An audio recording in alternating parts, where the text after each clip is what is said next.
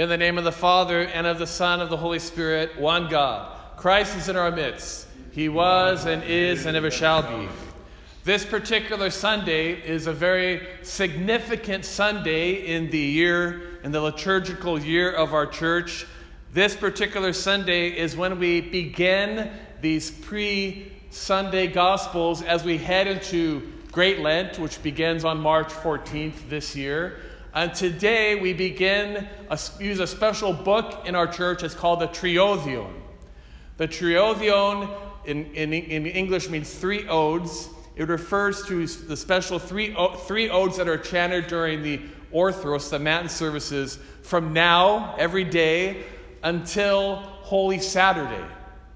And these hymns have a uh, repentance character, a Lenten character. They teach us how to repent. In fact, one of the hymns we sang today, a very important hymn, I wanted to make sure it was chanted both in Greek and English. It says, Today we open up the doors of repentance. Today is the day that we start to focus ourselves, again, this holy, special time of year where we head towards Great Lent. As a reminder, the word Lent is a German word, I believe. It means spring, as in the season spring, and is a time for us of renewal and res- restoration. It's a time of trimming back of the, the, our, the weeds of our souls so that we, our souls may bloom with repentance and joy coming on that great day of Pascha many, many weeks from now.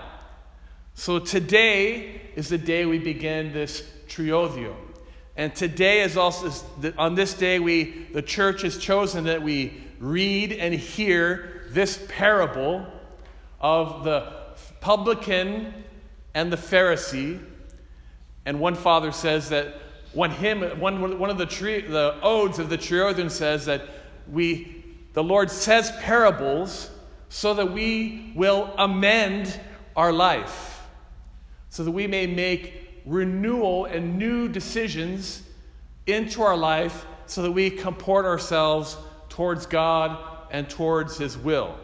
So we have this parable today. And this parable comes as a question comes from a question that Jesus asked right before this parable.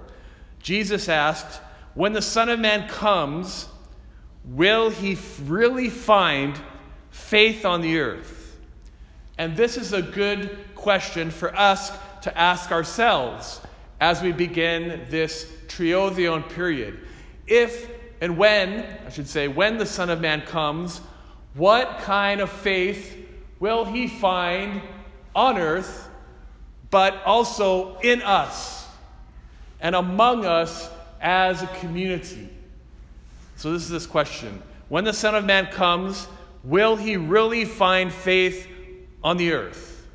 Now it begs the question what is true faith? What is the kind of faith that Jesus is looking for? And what is the kind of faith that pleases God? And so Jesus gives us this very powerful um, parable of the publican and the Pharisee.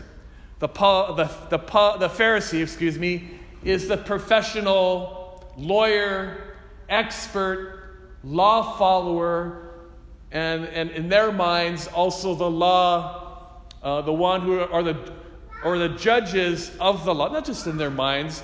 God created these Pharisees so that they would interpret the law in order to help the people's faith, that they may learn how to repent and amend their lives and be able to discover and await the coming of the Messiah or the Christ. Now, the Pharisees, as you know, because we've talked about them many times, and Jesus talks about them many times, they went off the track. And they started to look at the rules as the end, end in themselves. And so we have this Pharisee saying, Thank God I followed the rules. I tithe. I give to the poor. I, I pray. I prayed many times a week. And he's standing up in the temple and he's, is he really having, is he really praying to God in this? He's having a confirmation, a conversation with himself is confirming himself. He's cheering himself. He is, he is not having a two way conversation, but he's just stating to God how much he follows these rules. And then we have the publican or the tax collector. And all he's doing is standing in the back of the church and beating on his breast and saying, Lord, have mercy on me, a sinner.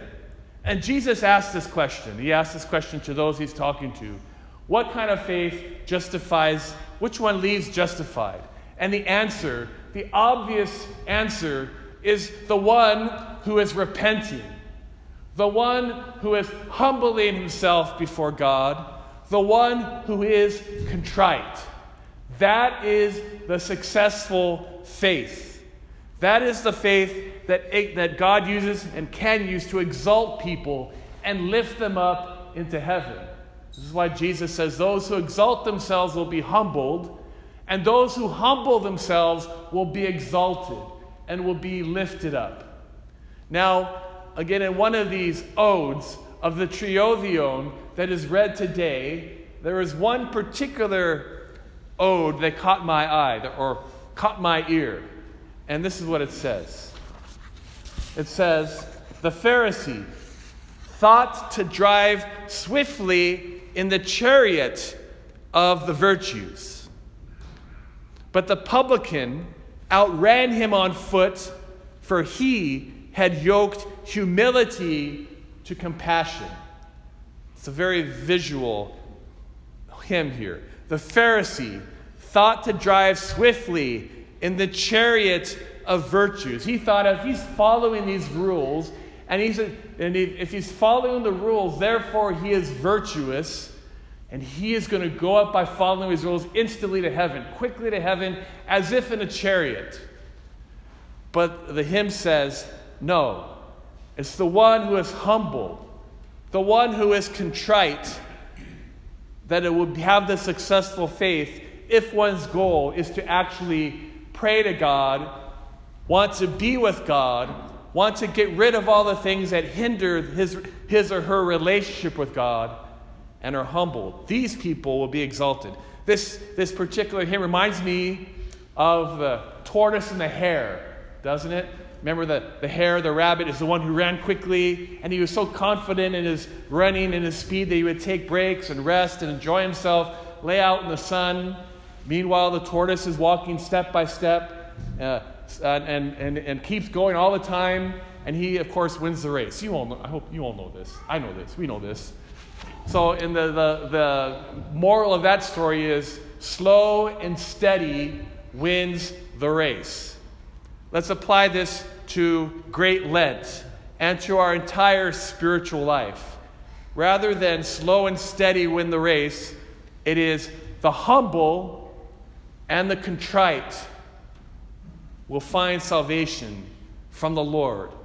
The humble and the contrite will pray and please God. It's the humble and the contrite that will truly be in God's presence and that God can truly love that person's soul and bring them in and have fellowship together as one in communion. To be humble and contrite and to repent is the goal of every true Orthodox Christian. It is the goal of this path towards in Great Lent and Pascha that we are beginning these very steps today and may we be successful in our goal, and may we be humbled, and may we be contrite, and may we learn about ourselves.